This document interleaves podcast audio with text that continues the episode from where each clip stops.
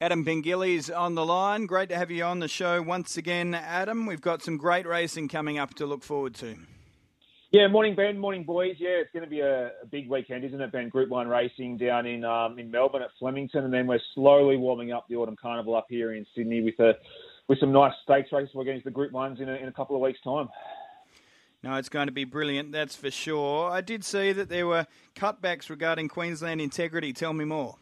Yeah, this is a interesting story. I, I, hate it when I see this sort of stuff, Ben. That we I understand that money's tight these days, but there's some suggestions that the Queensland Racing Integrity Commission wanted to cut back the amount of vets on, on track and also swab handlers as well. Thankfully, there's been a bit of a backlash from participants and even stewards up there saying, hey, we, we can't afford to do this. Integrity needs to be at the absolute forefront of everything we, we, we do. So after that, I suppose protests have been putting in those terms that the, the QRIC has decided to, hey, we won't, we're not going to do that and then push ahead with that plan and, and hopefully have as many people on, on track handling those sort of things as possible. So, yeah, it's good news. And sometimes people power can win out, Ben.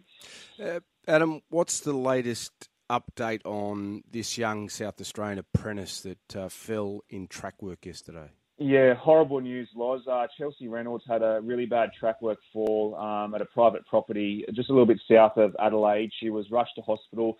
The latest report was last night that she was in um, a critical condition and with quote unquote traumatic injury. So we'll wait and hear a little bit more, hopefully, this morning from Racing South Australia. But everyone's thoughts and prayers are with her and her family. Obviously, it's been an extremely harrowing 24 hours. Um, obviously, the updates today will be extremely crucial. So let's hope we get some good news on that front a little bit later today.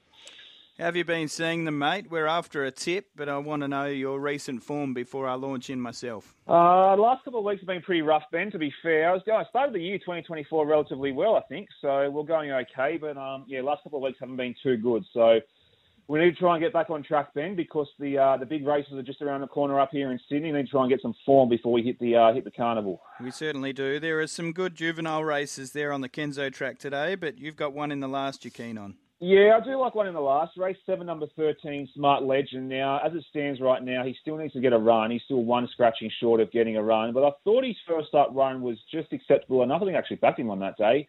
Um, he was blown away by Winchard on that occasion, but he should get a bit of a softer run, I'd imagine, from that inside gate there today. And with natural improvement with his fitness and up up in trip a little bit, I think it's going to suit him down to the ground. So right down on 57 kilos for Andy Adkins. I think race seven, number 13, Smart Legend, looks the best bet on the program to me today. Love it. Have a good day. See you, boys.